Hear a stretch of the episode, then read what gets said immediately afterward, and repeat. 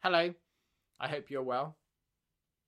You might have noticed that I've been on a bit of a break with the podcast, and I'm going to be back in the summer with more regular episodes.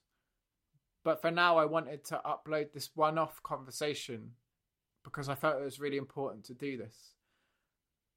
It's actually a conversation that I recorded in the summer of twenty seventeen when I was part of a different project called Unibus, and it is with Polly Higgins, the environmentalist and ecocide lawyer who I was so sad to hear passed away yesterday.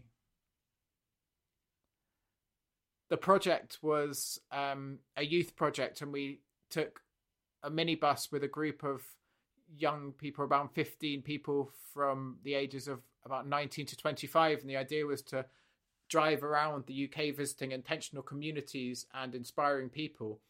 Um, and that's what we did. And Polly was one of those people we met. And she kindly invited us to her office uh, in Stroud, and we sat and we had cups of tea, and she told us her story. She answered our questions, and then afterwards she took us across the fields. We all took our shoes off and hid them in a bush, and then we all walked barefoot over the fields to spend time and commune with this beautiful sacred tree.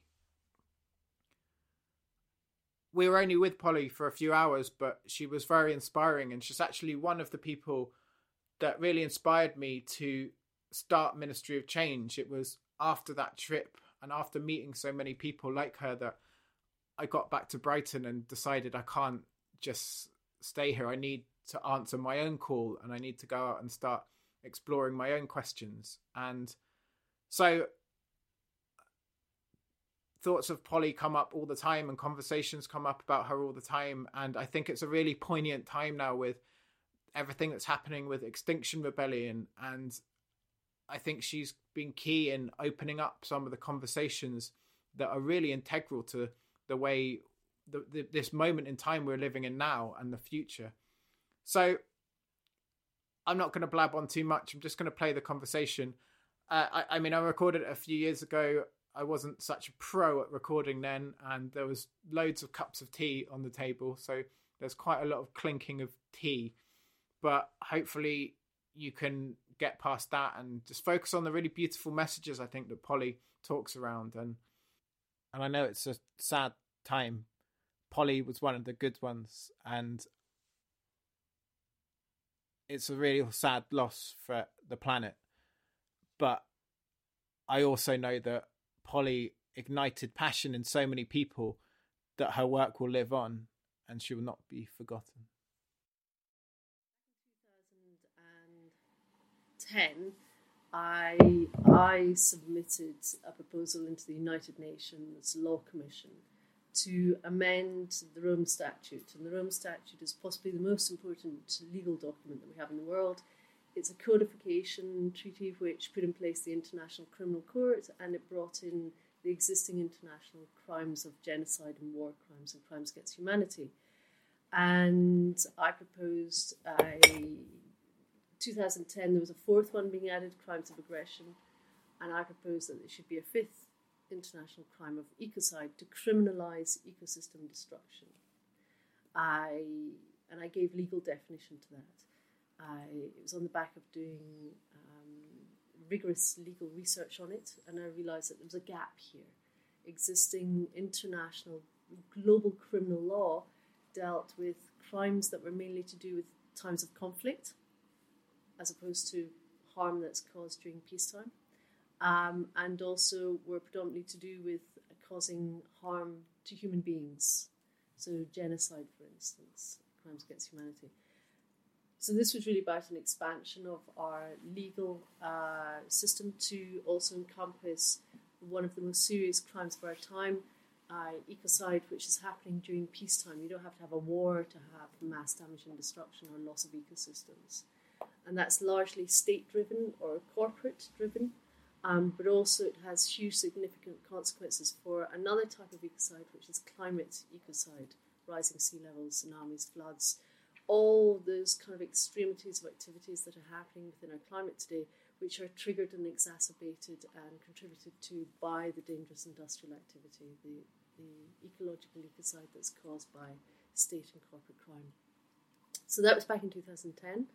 I, this is now two thousand seventeen, seven years on, and I, it's been an incredible process of taking it forward, speaking around the world, uh, legally advising, legally advising governments, uh, and I,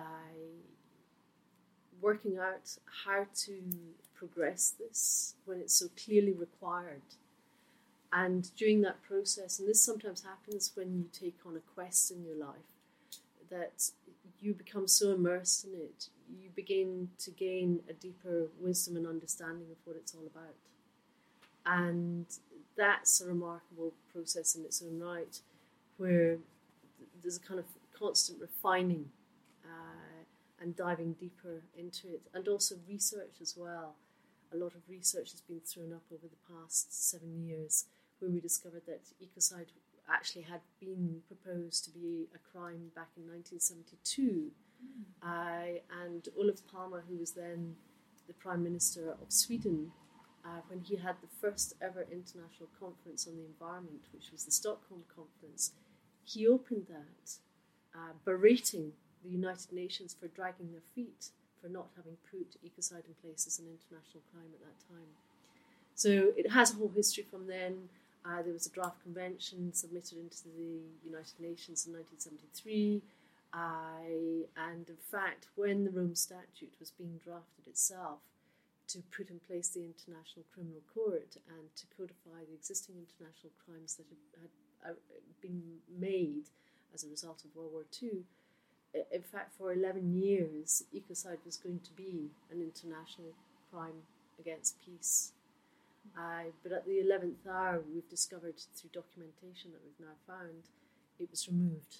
And it was also removed not just as an international crime, uh, but also as an international crime against states and corporations as well, state responsibility. So it has this huge history. And in a way, um, when I first thought about it, it, it just goes to, to show that all it really required was any lawyer to put their head to it and they'd come to the same conclusion. So it, it's common sense, if you like. This is progressive. This is where law is going. Um, it's just a matter of when, not if. There's, a, there's an awful lot of kind of backstory to this that shows that there's been a huge amount of engagement in it. And unorthodox practices to have it removed. fifty countries had, in fact, accepted that this should become an international crime, and it was four countries that decided it was going to be removed. Without any vote, uh, it was just announced that it was going to be removed from the text. And I bet you can guess what those four countries are. Have a guess. U K? Yes. China? No, not China. China was one of the first. Russia? To... No, U S A? Russia was really angry that it was being removed. U S, yeah. Germany? No, Germany was good. France. France and the Netherlands. Netherlands. Oh. Netherlands, yeah. Well, if you think about it... They're all from that country somewhere. Yeah? Like different countries. Okay. So if you think about it, especially I mean, now, but also back in nineteen ninety-six when this was removed, uh, this was uh, a country... Uh, who, who's the main employer in the Netherlands? Big fossil fuel company. Yeah. So it's not my opinion, but we have records to show from the U N rapporteurs at the time. They said this was corporate lobbying behind the scenes from fossil fuel, uh, from nuclear, from France, um, from uh, genetic modified industry in the U S. Yeah, um, and what was the other industry? I can't remember. But it's, um, and the U K unfortunately had their fingers in all these pies. So. I, this this was, in their opinion, and the U N rapporteurs, you know, the ones that were involved in the drafting at the time, for them this was like having, you know, their their baby chopped out of the window. Uh, so, the, but they had a very insightful understanding of what had happened then, and in their records they said that this was corporate lobbying behind the scenes that had stopped it from proceeding to allow business as usual to continue. Um, And that comes down to the lack of accountability, you know, not wanting to be accountable for anything that causes harm. What is very interesting is that big transnational corporations don't willfully intend to cause harm. it's it's a recklessness. It's known as recklessness in law, I where you either know but you don't want to take responsibilities, or you should have known. Uh, there's so much evidence out there that you should have known, um, but you failed to take responsibility for the consequences.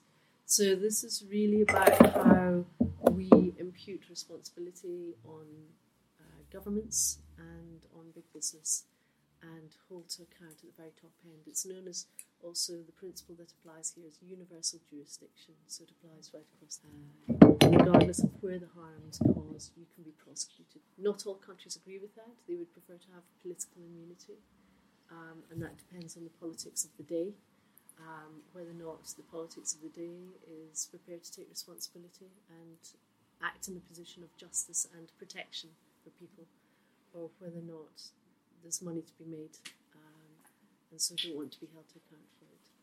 So as you can imagine, there's a number of countries that don't want to engage with ecocide law, but there are also other countries that do, and that's very important, in particular small island developing states, because actually they're not committing major ecocides, but they're the ones who are at the front line, those communities that are suffering the most from the exacerbation of climate change, which is exacerbated by uh, ecological, uh, corporate-driven ecocide. There's an ongoing narrative um, and engagement with a number of key countries, which is very exciting, and um, we've got very big plans uh, to roll out a really fantastic campaign, hopefully within the next few months. So you will be hearing about it very soon. Mm-hmm. And um, you are now part of the team. yeah. Yeah. So for seven years I haven't campaigned. I've really been legally advising and raising awareness in the public domain. Um, and in fact, I, I don't know if it is campaigning. We're going beyond campaigning to a whole new uh, space. This is more akin to uh, building a movement of earth protectors right across the world. I'm far more interested in how I... Through, I mean, many people have done research on this, that campaign gives you immediate short-term hits, but ultimately never really resolves anything, because it's, again, dealing with conflict um, rather than resolution, whereas movements are far more powerful. Look at the civil rights movement, for instance. Mm. It's longer term. It's a marathon rather than, you know, a short, fast race. Campaigning tends to be short and fast and furious, and tends to be very much um, demanding and against. But movements are far more, it's that dynamic energy of progressing forward with a solution. So Martin Luther King was very driven with equal rights uh, for blacks. Uh, so it was solution-driven. It, it wasn't, uh, he wasn't so interested in the conflict narrative, but the peace narrative. Uh, and that was very, very important. And also for him it was about justice. Um, just as it was for William Wilberforce with the abolition of slavery, this is about justice. And justice is a very different narrative. It's not about um, commerce and trade and whether or not it's going to create jobs. It's about justice fundamentally. Is this right? Is this for the best? For humanity, is this for the best as we move forward uh, as a, in this world? Some people are always coming, Martin Luther King. There's some thread we are also following. Yeah, yeah, yeah. Uh, new narrative. Yes. You know, yeah. Yeah. Sometimes Gandhi, some kind of... Mandela. Absolutely, absolutely. Mm-hmm. And if you look at all of them, all those that have been hugely effective, they've come from a place of peace. Mm. And this is a real challenge. We don't always feel peaceful, you know, and, and I'm sure they, they weren't always continually peaceful either, but they were striving always to bring peace into themselves and to give that as a narrative outwards. You know, Gandhi was so powerful because he spoke from a place of non-violent uh, direct action. Same with Martin Luther King. Uh, same with um, Mother Teresa. You know, and the movements that engendered around them, they weren't campaigners. Mm-hmm. They embodied something far greater than that. And it takes it up to a whole new level again. You're going beyond campaigning. Mm-hmm. Campaigning, the word campaigning comes from uh, wars, so... It's military terminology, so it carries conflict within it. Whereas movement, social movement, it's that it's actually movement, energy, dynamic. You're moving forward, and you're seeking to find alignment and harmony. It's it's it's a natural desire to find something better that can transcend and take something forward. All, obviously, you're having to say no to something, but at the same time, you're saying no to that. There are my boundaries. That causes harm. I'm not going there. Won't let that happen. But wanting to move into a vision of a better place, a better world, and whatever that is, whatever your soul qualities are that you're wanting to bring into being. Yeah. So when I was twenty, I got to a point that um, I realised I really, really needed to study law. Uh, in fact, I was doing a postgraduate at Glasgow University. I, I, I just finished my master's at Aberdeen. Um, I went to Glasgow to do postgraduates, and I remember on the first day, in floods of tears, saying, "I wish I'd, I wish I'd done law." And this was, I don't know where it came from. I really don't know, because no one in my family is a lawyer. Uh, my mother's an artist. I, my father um, was a dentist, and before that, he um, was a climatologist. So I had a lot of interest in climate change. We used to sit around the kitchen table. He would talk about climate and the weather and things like that from when I was quite young. Um, but my my background was largely arts. And so this idea of finding myself in floods of tears thinking I should be studying law was just a really, really weird thing, you know, especially because I thought law was really boring. So, you know, why on earth am I in tears about it? But it was a weird thing. It, it was sort of like um, a knowledge, you know. And I ended up, after I finished my postgraduate, I came down to London and I worked with an art dealer for six, six or seven years. And he had started as a lawyer, but he'd spent more time in museums and art galleries. And in the end, he decided that he wanted to become an art dealer rather than study law. So when I said to him, "Well, actually, I want to study law," he, he thought I was absolutely mad. You know, why, why on earth would you want to do that when you can be surrounded by, you know, beautiful paintings? Why, why on earth would you want to be in a courtroom and a conflict zone? Actually, interestingly, um, and I was saying, no, no, no. It's it's about justice. You know, I I really feel that I I need to do this. This is a strong urge. It's, it's like a profound feeling within me to do this. And so I did. I went off and I studied law. I was twenty-seven, twenty-eight, I think, when I went back into studying again. Yeah. And I, I studied in London. I, I then qualified uh, to go to the bar, become a barrister. And that was the beginning of a completely different chapter in my life, in a really big way. Uh, It, it was, I remember very vividly uh, when I, the first day I started at bar school uh, in the Inns of Court, there was a, a board up and one of the little card in the corner offering public speaking training. And I took the phone number and I phoned this woman and said, "I'd like to do this because I really think I'm crap at this." Uh, and we went on to do training virtually the, the whole year uh, on a kind of weekly basis. And this was really fantastic for me because I was terrified of public speaking. And I, at the time, I was sharing a house, uh, living in the basement of friends of mine, and he was a minister, a Scottish minister. It was a Scottish church in London. And he he said to me, "Why don't you come and give a reading one Sunday? It'd be good practice if you wanted to be a barrister." And I was absolutely terrified of doing this. This is, this was just going to scare the living daylights out of me. And I remember that I stood up and gave this reading, and I was shaking so much that my teeth were actually chattering and my legs were wobbling. I was that terrified of doing this. And afterwards, I felt so ashamed that I'd done such a bad job that I stepped down from the podium and walked through the aisle of the church. And instead of going to sit back down in my seat, I just kept on walking out of the church. And I walked through London for four or five hours in the rain, in floods of tears, thinking, "I'm never going to manage to do this. I'm absolutely hopeless. My public speaking is rubbish. I'm so scared." And eventually, when I got back to my friend's house, they said to me, "Where have you been, Polly? By the way, you were great." And I realised in that moment that this was a drama. in my head. Mm. It's a whole big drama that I had going in my head. For them, this was fine. You know, I'd done a nice job. Mm. And this was really, really an important moment of me discovering that I had my own conflict narrative going on here. You're not good enough, you're never going to be good enough, you know, who am I to dare to stand up, to speak out? All these kind of negative patterns of self-belief for whatever reason, wherever they come from.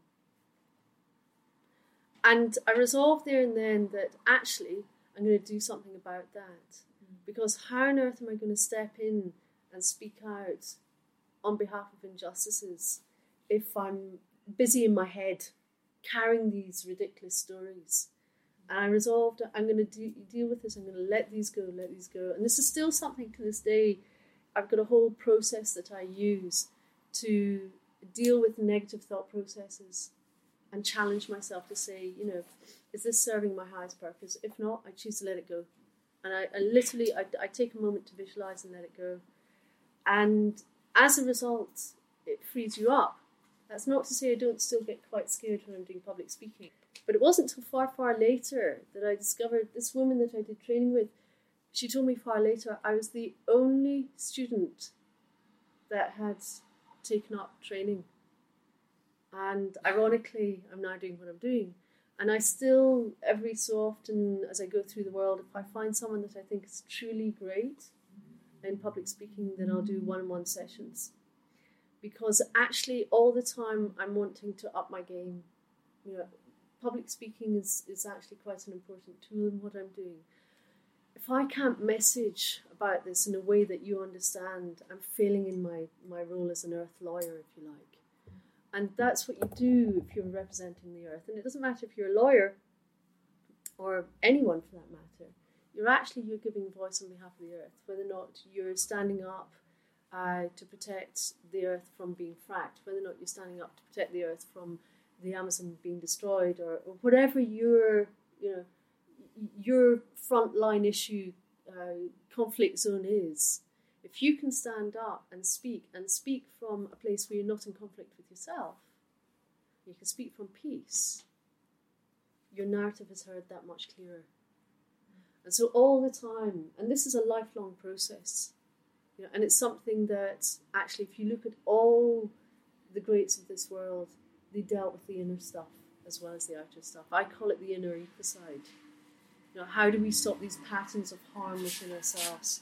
And if we can actually learn to choose to break those, then we can be freer in every way, actually, to enjoy life in far greater capacity. So that was really my starting point, uh, which began my journey. And it, it was quite clear now, looking back, that I was required for what I'm doing. It was kind of the training ground, you know, being in and out of courts for seven years. And there's a kind of seven-year pattern going on here as well. You know, it was twenty-eight when I made that really decisive move to change and take a different path. Uh, and then a further seven years of engaging with that. And yeah, I mean, there's a kind of process of iterations that happens there, I think. There are cycles within our lives. Yeah. So different, like being an artist course and, and decide, like, okay, I want to study law. It was like a compulsion. Yeah. Um, I didn't know where it came from. It was a calling, really. Um, I mean, I realise now that it was it, it was me hearing a call at a far deeper level. And actually, it I mean, it took me seven years from when I was twenty-one, um, doing my postgraduate, to then finally take the step to step into that. But somehow, far earlier on, there was a deep kind of awareness of that. Yeah. So you were interested in twenties, like uh, like. social change in this kind of direction, or suddenly really like, uh, or you saw the media, you felt something bad, or it just twenty-eight, you really felt I need to change. How was the process? It it was a kind of almost a growing um, yearning, uh, and it just got stronger and stronger and stronger. I and the thing was, you know, I had no money. I'd come out of university with a huge amount of debt. I was running. Um, uh, business on the side, I cooking in the evenings as well as working during the day. Working for an art dealer is not well paid, you know. Um, so I was having to kind of shore up a lot of debt that I had as well at the same time. And this idea of going back to university was going to cost me money because I was going in, you know, I, I, I didn't have access to do it for free. I would have to pay to do this. Um, and I don't know, I just, I just felt I have to do this, I have to do this. And I have no idea where I'll get the money from. I went into the library um, and I got the charity handbook, and I spent two weeks going from one end to the other, working out who I could apply to and making applications. It ended up, after two whole weeks, there were only four that I was eligible for, and I applied to all of those four, and all of those four actually gave me their top grants, which was really fantastic. But even then, it wasn't nearly enough to cover all my costs. Um, but I decided I'm going to do it, managed to wangle money out of the bank. Um, I had no idea how, through halfway through the year, um, halfway through my second year, I was going to manage to make up the difference. And do you know what? My father died and left me money, which was amazing, which allowed me to pay off some of my debts. I didn't buy a house. I paid for the rest of my my career, if you like. It allowed me to continue with law. Um, but there was something that was compelling within me that somehow, somewhere, something would come up that would allow me to continue with it. And I'm very grateful my father, you know, actually gifted me the greatest gift in his death. There was enough money to continue with it. And I think this happens when you have a compulsion.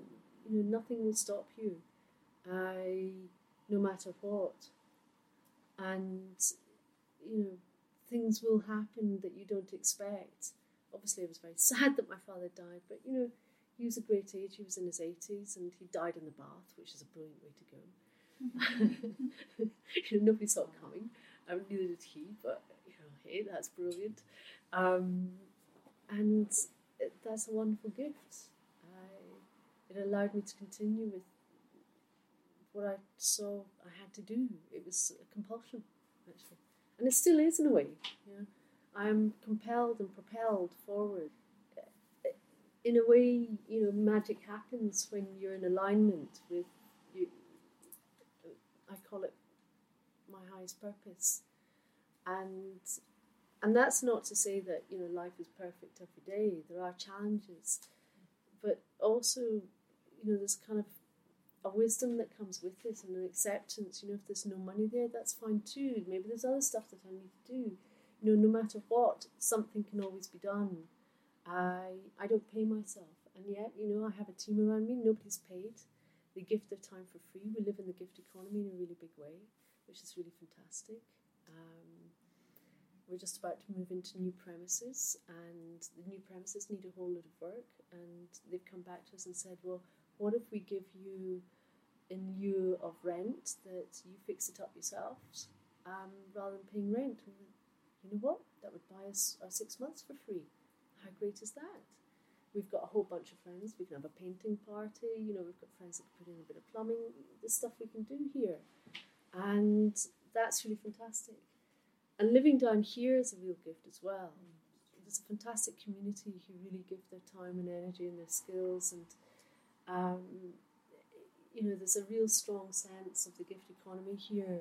It, it's quite remarkable in Stroud. There's, you know, people care about local and global issues. There's a big conversation always happening, you know, in Starnies and in the market on Saturdays, Fridays and Saturdays. And, you know, we tap into, you know, beautiful vegetables and Hawkwood College and, you know, Steiner establishments around here. There's, there's a different way of thinking happening here where there's a community that's very much aligned. But it's also very diverse as well. You know, um, and but it's aligned with intent of deep care. And that's what's critical. That That's the golden thread, if you like.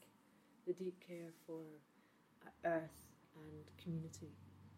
And, and it shows, you know, and how people engage with each other and are willing to, you know, uh, meet with the disagreements and, you know, move forward and find the ways. And sometimes it's an agreement to disagree, you know.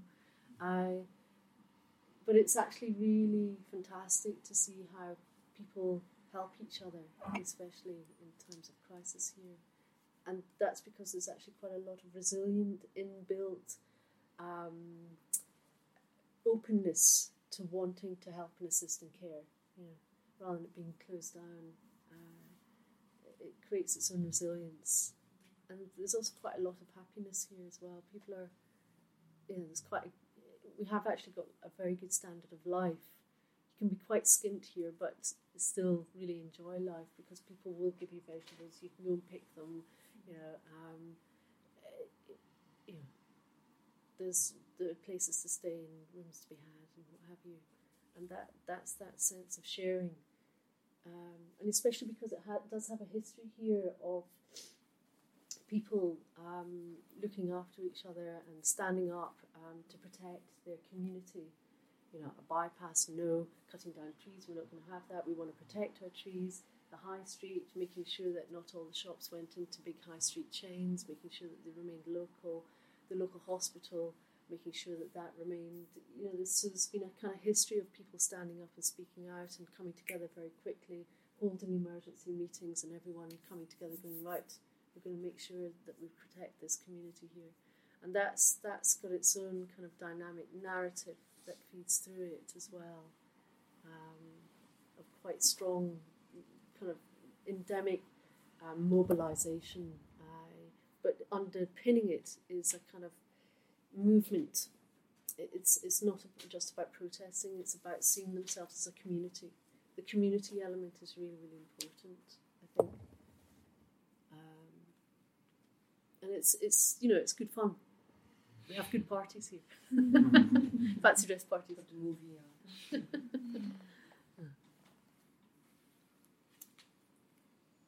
Well, um, my question is, is that, uh, like how I sometimes experience it with myself, that I, university and uh, and so on, there are certain kind of, for example, also university groups, yeah. activist groups in all kinds of regions. Yeah. And you're always thinking about joining in and maybe start to join in, but something makes you feel uncomfortable because you have the feeling this is actually not exactly what I what I believe in. Yeah. So, um, yeah, my, my question is just how did you, for example, when you were twenty-eight and you started to study, was there like this idea already, like or like a profound like vision? Yes, that's the thing I want to stand up for, or was that growing? And how um, did you have to somehow try out, and were you going into different groups and finding a little bit out what's really, how did you deal with this kind of uncomfortable situation and not mm. really actually believing in what I have to say now up at the stage? Yeah, actually that's a very good point. I, I, mean, I didn't have a clear uh, vision. I it, it was more for me. It was a, a kind of it, it was just a, a, a very strong feeling. Intuition. Um, hmm? Intuition. Intuition. Intuition. Intuition. Intuition. Yes, intuition. Absolutely, that's the right word. Yeah, I and you know there are a whole load of areas in law that you can go into. Commercial law, for instance, media law, environmental law, and in fact, at that time. Environmental law was just not even very much on my radar. I, but funnily enough, when when I was choosing which chambers to go to to train in as a, as a what was then called as a pupil, I, I was given very good advice by one of my lecturers, and he said, "Polly, don't get too hung up on, you know, determining where your life's path is. Life has a habit of showing you." Um, Listen, listen to your, he said gut instinct, but your intuition, yeah. And, you know, very quickly you kind of get a sense of this isn't really working for me or this is where I'm going to go. And, and also life kind of presents stuff to you as well. I ended up doing criminal law. I ended up doing family law um, and civil law. And actually I ended up, civil uh, law was where I ended up doing most of my work. I representing big transnational corporations. I... And it took seven years of doing that until I got to a point when I was in a courtroom representing a man who'd been very badly injured and harmed in the workplace. And it was a three-year-long case I'd been um, involved in. And this was the very last day, judgment day. We were in the Court of Appeal in the Royal Courts of Justice and literally waiting for the judges to come in. And I found myself looking out of the windows, the highest courtroom in the building, right across London. I saw the trees, I saw the buildings, And I found myself thinking, you know, the earth's in need of a good lawyer. And it was like I'd become an eagle. I, I was flying across the world, and I could see the harm that was playing out. And, you know, I'd been clocking it more and more on the television and, you know, on, on the news, on the internet. And, and it, it was really, at some level, beginning to cause me a lot of anguish. And that was a, a critical choice point moment in my life. But everything built to that. And it was very important that I'd been representing transnational corporations. It's very important that I'd had some experience doing a bit of criminal law. Very important that I'd been dealing with family law, child protection issues. You know, all of this fed into what I'm dealing with now. I didn't do any environmental law. Yeah? So I'm actually coming from a place of looking through the perspective of why is the company doing this? And doing this from a perspective of justice, criminal justice, doing this from a perspective of protection, not child protection, but earth protection. It all greatly informs where I am now, so that I have a far greater understanding, and therefore it actually means that my narrative is far more informed as a legal uh, perspective with all of this. But what happened there in that courtroom that day fundamentally changed everything again. Boom. You know, it, it's like, you know, when I, when I was twenty-one, boom, I changed. I decided I'm going to go and study. You know, I find myself thinking I should be studying law. twenty-eight, boom, I went off and I did it. And here at thirty-five, so it was seven years on again, thirty-five, that I had this moment in court where I thought the earth's in need of a good lawyer and something needs to be done about that. And I came out of that courtroom and I'd actually won the case in part. I, and it, it changed law at that point of time. And as I walked down from the courtroom back to my chambers, I'd made my decision. I decided I was going to take a year out from law and work out how do we create, a question came to my mind, how do we create a legal duty of care for the earth?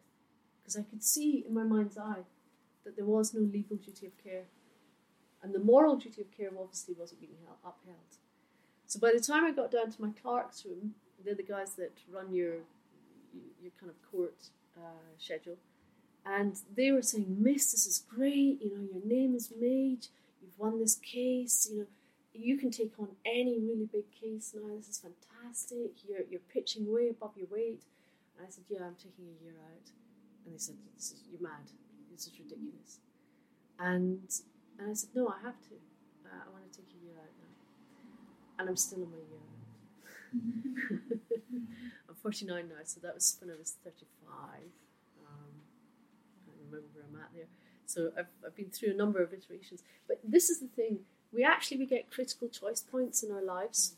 Those moments that if we choose, will fundamentally change the path of where we're going. Yeah. And actually, it was explained to me far later. Uh, this wonderful elderly lady came up to me after hearing me talk, and I was I was telling her about that, uh, some event I was speaking at, and she said, you heard the call, you heard the call. There was a call there being made to you from the earth, and you heard it in that moment. Everything you've done in your life led up to that moment, and it was time to go. And she was right, actually. In, in a kind of more cosmic way, I had heard the call, and I had responded to it. I... And I had no idea where it was going to go. Just as I had done, I hadn't done it when I was twenty-one.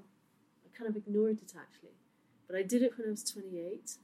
And you're stepping off what seems like your normal route. Step, you're stepping off from what you think you should be doing or where you're supposed to be going. And you're stepping into the unknown. So I stepped into the unknown of studying law. And here at thirty-five, I then stepped out of law. You know, I, from practicing in the court. And instead I was taking those legal skills as a barrister to do something creative. So stepping out of the conflict zone, if you like, to then step into a zone where I would create the law that was required. And that had to be taken forward. And that took a bit of doing. It took it took a period of self-reflection, it took a period of investigation, um, a deeper dive into examining that. And then when I got to the point of recognising it and what it was that was required, Then it was a complete deep dive into it, and it came very fast. I, I literally spent three months uh, examining whether naughty because I could be made an international crime. I, I just treated it like a legal brief. I, I just dropped everything and immersed myself in, if we could create a law of ecocide, what would it look like? What would that drafting be? Where would it go? I went back to first principles. I examined what was already in existence to see how this could work. And it was one of these kind of moments of, it's almost like a madness, an obsession. You're diving in, nothing matters. I didn't wash my hair for three months. I couldn't even bother to shower, but I did at the insistence of my husband. I, you know, and I just, I really immersed myself in it. And uh, when I finally came up after three months and kind of looked in the mirror and went, oh, God, no, I really do need to wash my hair now. Uh, because in London it didn't really work. Elsewhere it does, I think. But if you're really stuck in polluted London, it, you know, it just got really funky. Um, but but actually what I had was something that was ready to be taken out into the world. And I proposed that into the United Nations Law Commission. And, and very quickly, The Guardian heard about it within a week, and they then wrote about it and insisted that I had a website up. And literally, we were putting up the website when they put it out online and into the papers, and it, it just it went off like wildfire. It, it was a really remarkable kind of moment when that happened. Because you know, I had no idea where it would go. You know, I thought my job was done. Well, you see, you laugh now. You know, but at the time, I, I I thought, okay, I've done it now. There we go. It'll all happen. Of course, it doesn't. Life's not like that. You know, there's different plans, different routes. Yeah. Mm-hmm. So to get back to your question, it, you know, I don't know. It, it's you know, when you think it's a done deal, it never is. It's just the opening of the door for the next stage, if you like. And um, the more we can tap into our innate. Our fundamental feeling of understanding, does this feel right? Is this good? Is this where I'm meant to put my energies at the moment? Is this, it's a question I come back to all the time.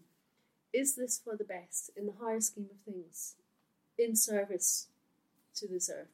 You know, is this for the best that I go here, I do that, I do this, what have you? It, it's, it's a question that informs everything that I'm doing. And even if I really, really, want to go and do something and I get this, it's not for the best, then I'm not. So for instance, I was invited to speak at Burning Man Festival, which would be amazing, and I would absolutely have loved to do, to do that, but I got this, it wasn't for the best. And with huge great reluctance, after having kind of an internal fight going on, you know, I want to do it, but I ended up thinking, okay, fine. And I emailed to say, I'm really sorry, I can't do it this year, but please keep me in mind for another year. Literally as that email was going out, in came one to my box saying, Polly, we'd like you to come up to Kazakhstan to meet with a whole bunch of uh, parliamentarians uh, dealing with nuclear non-proliferation to advise on ecocide law. Exactly the same dates. It was quite clear I was meant to be up in Kazakhstan. That's where my skills were required. Um, much as I would have loved to have a jolly off to Burning Man, that's not where I was meant to be. Um, and I've had real challenges on this. I was at uh, Glastonbury speaking, then I had to leave to go to the Netherlands to do a workshop the next day, and I was literally leaving as they were announcing their surprise act, which was the Rolling Stones. Oh. I, I had to go. I, that was that was probably the worst challenge of my life. I had to go. I really wanted to stay for that, so I'm putting that up, paying it forward for my karma that one day I get to dance with Mick Jagger. The Rolling Stones.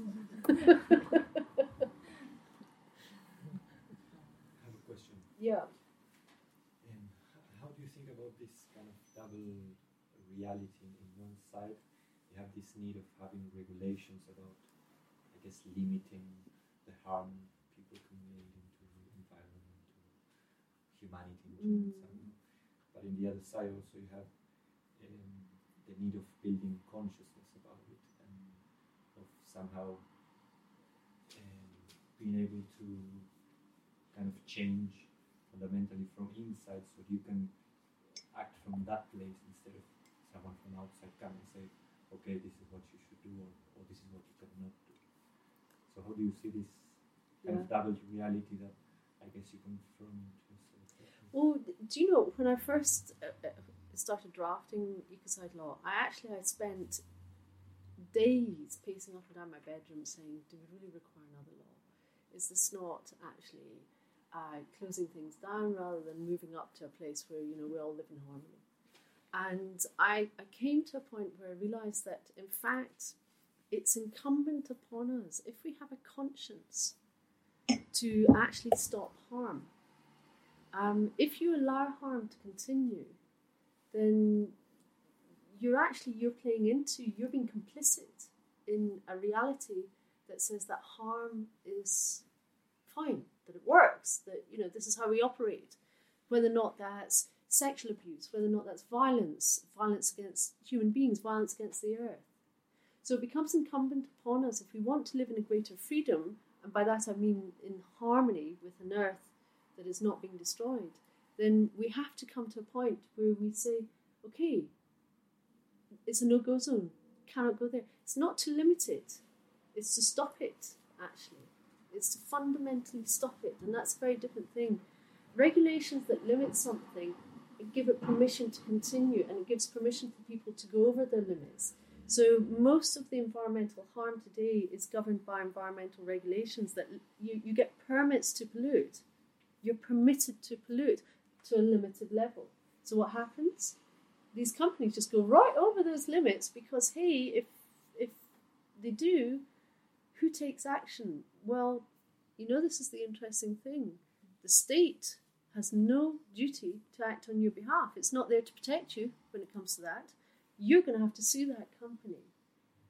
And your community that's maybe had toxic dumping in the Amazon, for instance, I'm thinking of the Texaco Chevron case, can spend thirteen years chasing Texaco Chevron. Pablo Fajardo actually trained himself up to be a lawyer during that time as one of the indigenous community. Many of his family were killed during that time, um, and his community, uh, which was no accident. You know, this is quite clear he was under threat by that company, but there's nothing he can do about that. And he's always got the big picture of, I have to stand up to stop this company. But the problem is, with existing environmental regulations, even where they're found guilty, which Texaco Chevron have been, they're refusing to pay out.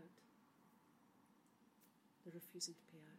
Meanwhile, people have died, are sick, are ill, the land is polluted. So where do you go from there? You know, that is not justice. That's environmental regulation. That's civil litigation. Justice is, in fact, when you're dealing with outlawing something, when you criminalise something.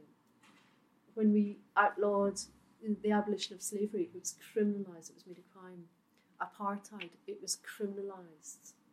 And now genocide as well, now it's with ecocide. You get to a point where you actually outlaw it, you're saying, no, enough, no more. We don't do that as a, as a, a society that has a higher level of conscience. But what you're doing is you're creating governance. Governance for those who aren't operating from a first do no harm principle. So you're creating a governance system that says, we don't do that anymore, and if you do, there are consequences. So you become accountable. And that's very important, because that's what criminal law is about. It's about accountability. Of course, if you're working from a first do no harm principle, you're not going to end up in a criminal court of law. Of course not. This is not about governing those who are already in a place where they're operating from a life-affirming Uh, way of engaging with the earth. This is actually about ensuring there's governance and accountability for those who are causing the harm. And it's to protect the society and protect the community and the earth community that is already living in harmony. Okay guys,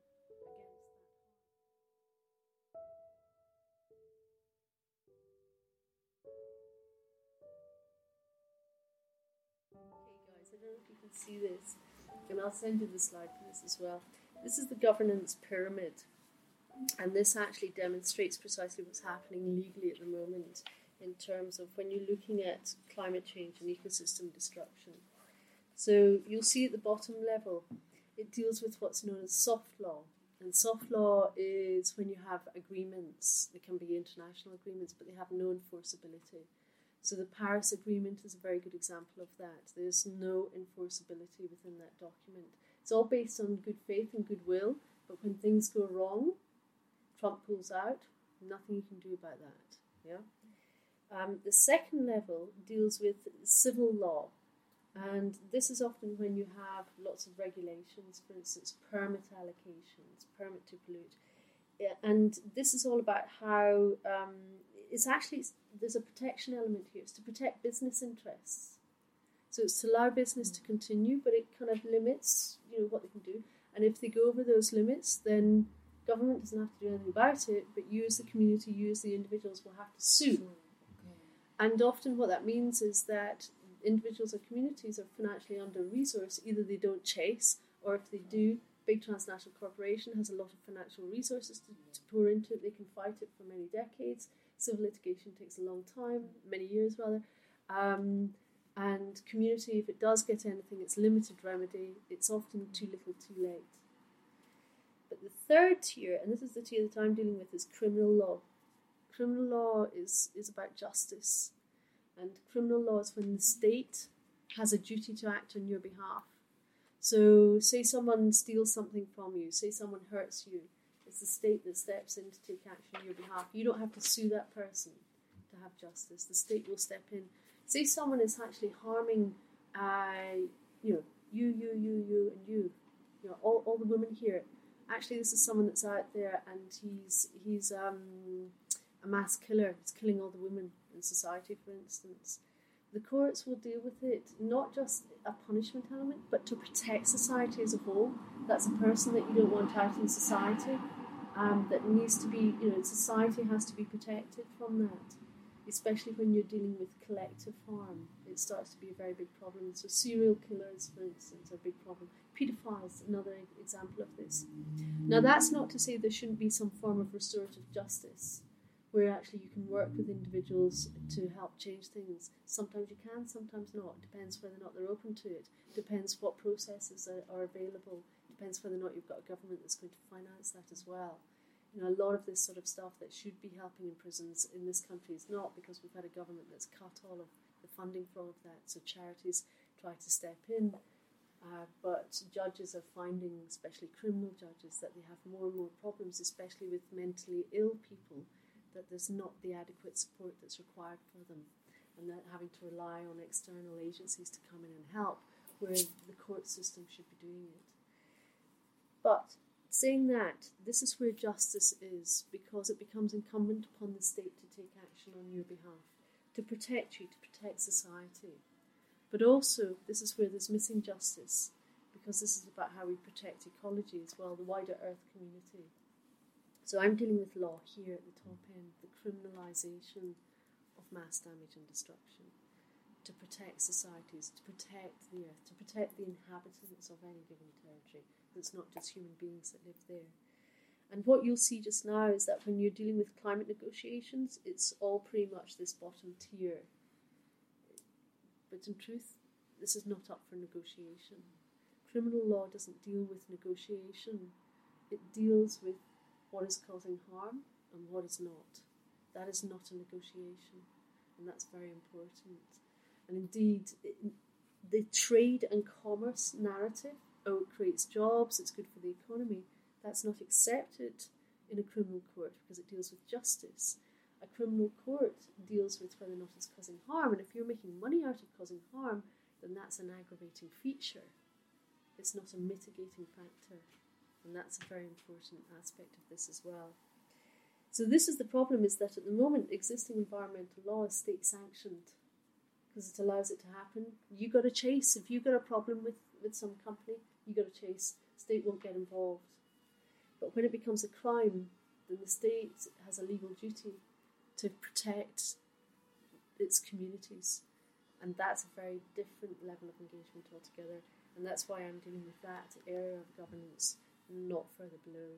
And actually, what you were asking about, where does it fit? It doesn't fit into that equation at all, because justice overrides everything else.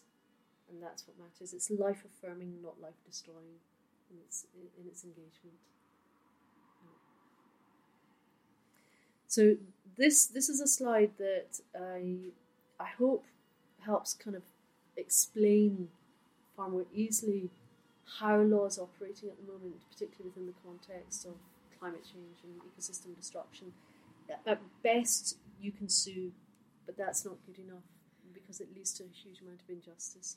It's only when here the missing justice is put in place that we're going to see a fundamental shift in how we deal with trade and commerce and how we actually engage with the world. Ultimately, at the end of the day, you're shifting paradigms um, because you're aligning human law with a higher law. And that's what this is about.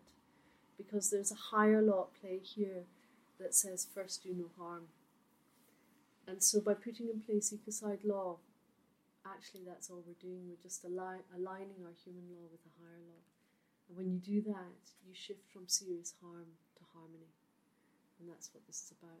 Now that may not play out in my lifetime. It may take you know a few lifetimes of this law being in place, but we'll eventually get to a stage when that law won't even be required anymore because so many people and companies and communities and individuals and governments will be in so much alignment that these laws won't even be required anymore.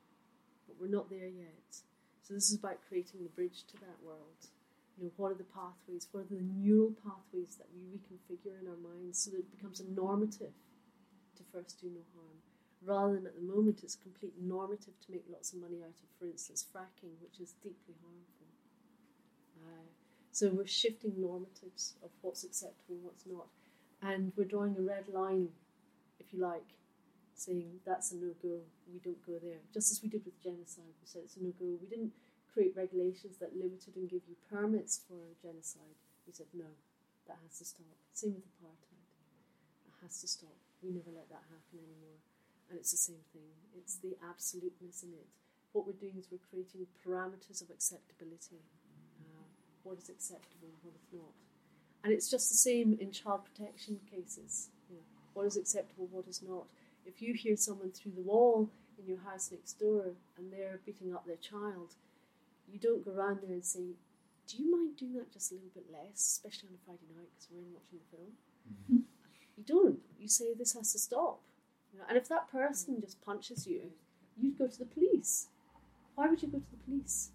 Because actually at some fundamental level, it's a normative within society to say that is fundamentally wrong to abuse that child. You may not logically work it out that therefore the state has to operate on our behalf to make sure that that stops, but you, you'd recognise it as an injustice, as would the police, and they'd be there immediately to attend to it and address it.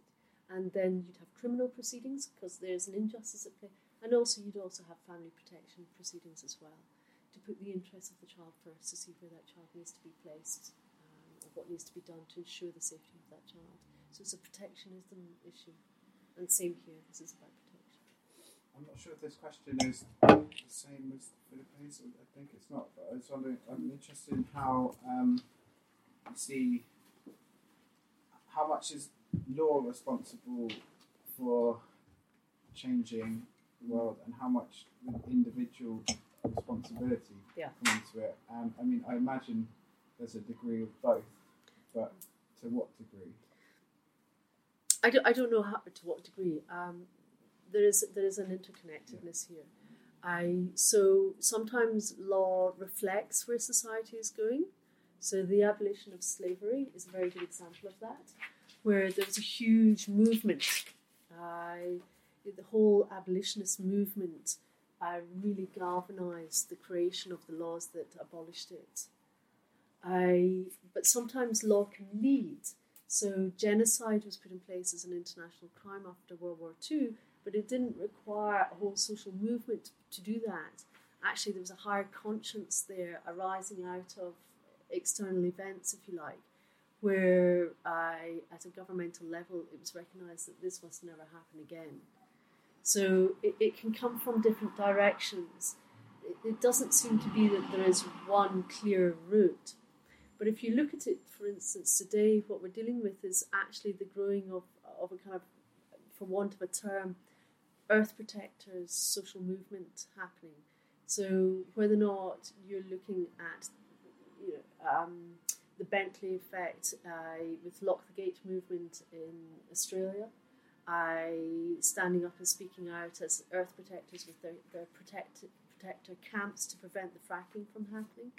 Um, same in Dakota and northern Montana, for instance, um, or you know the Dakota pipeline. Uh, And there you saw sacred activism as well coming from the indigenous world, and unlikely alliances happening where um, Black Africa really came in student solidarity with the indigenous world, for instance.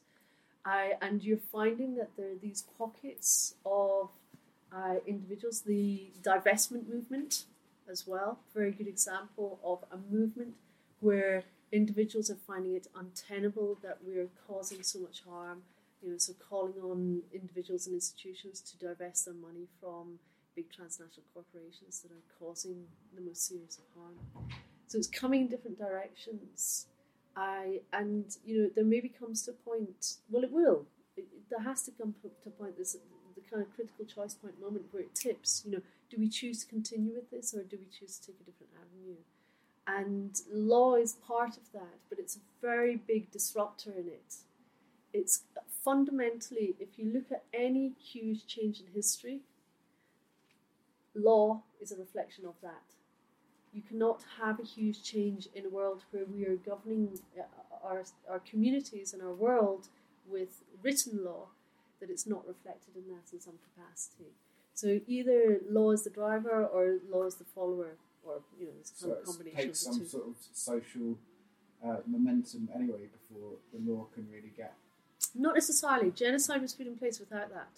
Okay. Um, so it's it, it can come from different directions. I, I think, uh, in a way, there are patterns there. If you look at it in terms of patterns, it's clearly a pattern of civil society helping really generate that momentum that then in, ensures and supports the laws put in place.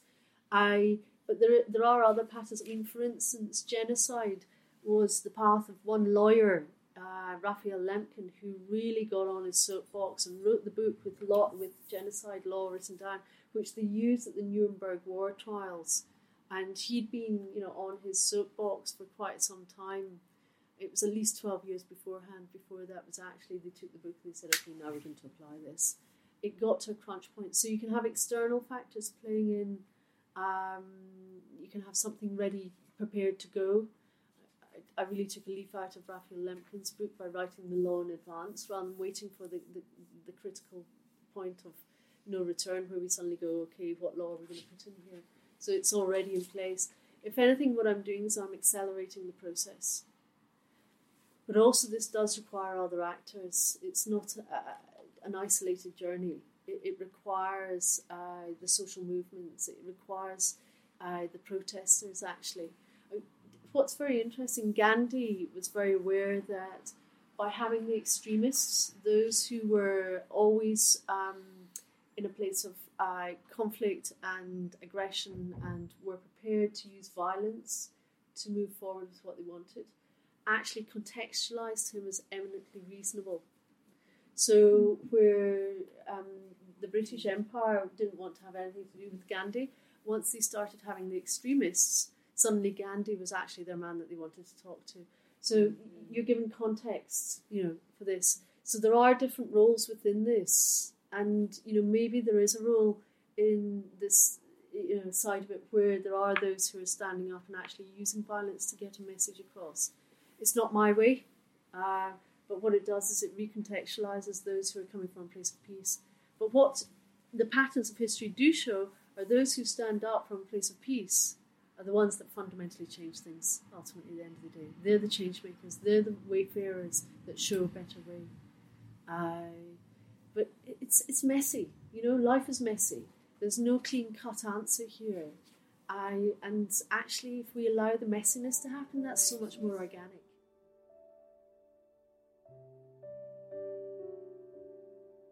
How do I deal with my inner ecocides, my conflicts? I, how do I deal with people that kind of boomerang into my radar who have very set ideas of how they want to change this?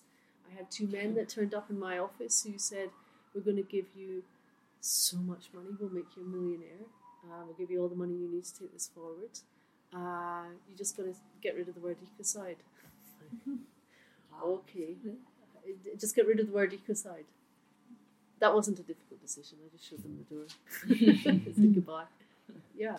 Yeah, like um, what you mentioned, like protesting in peace. Mm. How do you do that? Like how, how I understood it is like you first start with peace within yourself, and then you start to bring it out. But it's, it's a really difficult task. How do you see yeah. it, and how would you do it? Well, I don't know if I'm an expert in it yet, to be honest. It's an ongoing journey. It's a try journey, so that's, that's a start. Yeah, well, yeah, yeah, yeah. I mean, you know, this is about how we, you know, self-govern, if you like. Um, I don't view myself as a protester. I'm not protesting. I'm not protesting against anything. I'm protecting. Um, and when I protect, I say what is not going to happen. Um, I And I say what I, I am going to do. I, that's not a protest. That's a fundamentally different stance. I, it's, it's a protectionist stance, actually. Um, let me give you an example. Mm.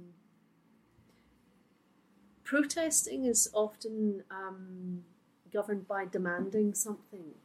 You know, you must do this. You got to do that. You must stop this. Da, da, da, da. Protecting is when you're just standing there and saying, I'm sorry, but I'm refusing to allow this to happen.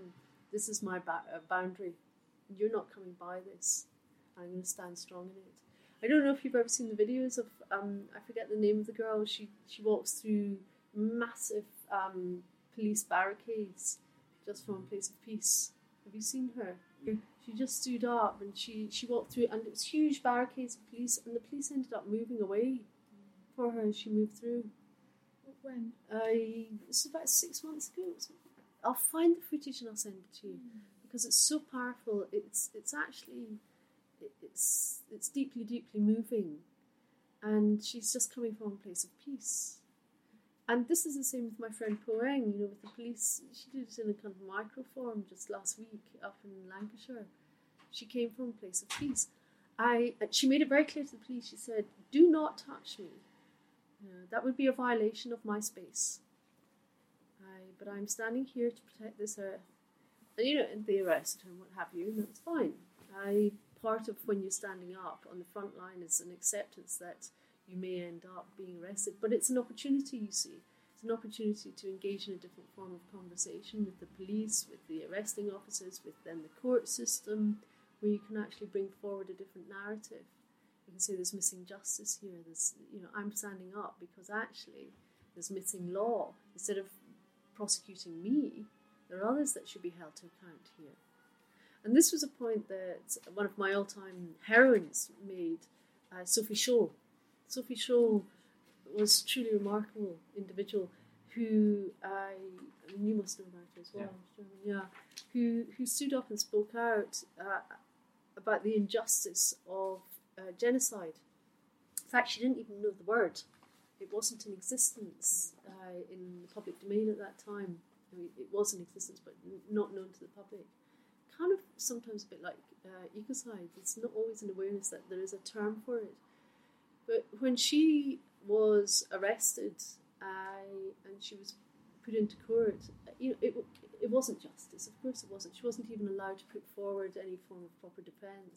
And she was, you know, leaned upon, give names, and we might find that you can get an easier sentence. She wasn't prepared to do any of that. She was standing strong in her truth for a greater justice.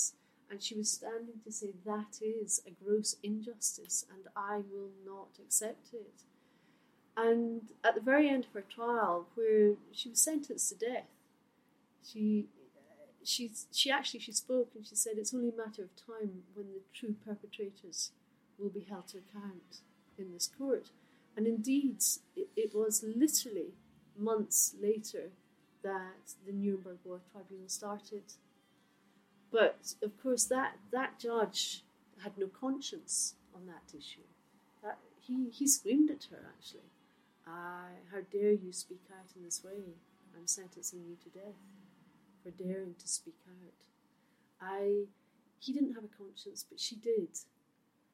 And, you know, the amazing thing was, was that it was literally months later when those Nuremberg War Tribunal started, she was right. And she recognised that higher truth. And she did a remarkable job. You know, she, she, she handed out all these leaflets. In fact, how she got arrested was, I've been to um, Munich University, where it's a remarkable atrium. It goes up three floors, and everyone comes out at a certain time. You know, the bell goes, and you change to go to different lectures. And what she was doing was she was dispersing leaflets with her brother and a few others, so that when everyone came out, they'd pick up these leaflets about what was happening in the camps and what was happening with Nazism. But she was running late, and the bell went, and she was up on the top floor, so she had a whole pile of them. People were coming out, so she just pushed them out so that they floated. People would catch them. And the janitor made a citizen's arrest of her and her brother and her friends. In fact, twenty-one of them, I think, were arrested at that time and taken immediately away. And four days later, she was executed. You know, that trial was not a fair trial. It, and it was called a people's court as well. It was nothing of the sort. It was a huge injustice. All of those leaflets, bar one, was... Uh, they got rid of them, you know, they, they were burned. But one was smuggled out through Scandinavia all the way to Britain. And after the war ended, on the very last day when it was announced that the war was over, uh, British troops flew in and they'd copied it hundreds of thousands of times and they dropped them all over Germany so that people received them, which is absolutely amazing. And if you go to Munich today, actually on the cobbles, those leaflets are now embedded into the cobbles. Um, Really remarkable, her whole story, but also how she could see the truth of the matter, and she wasn't prepared to remain complicit in it. And you know, she lived at a time when there was a lot of pressure to remain complicit. You know.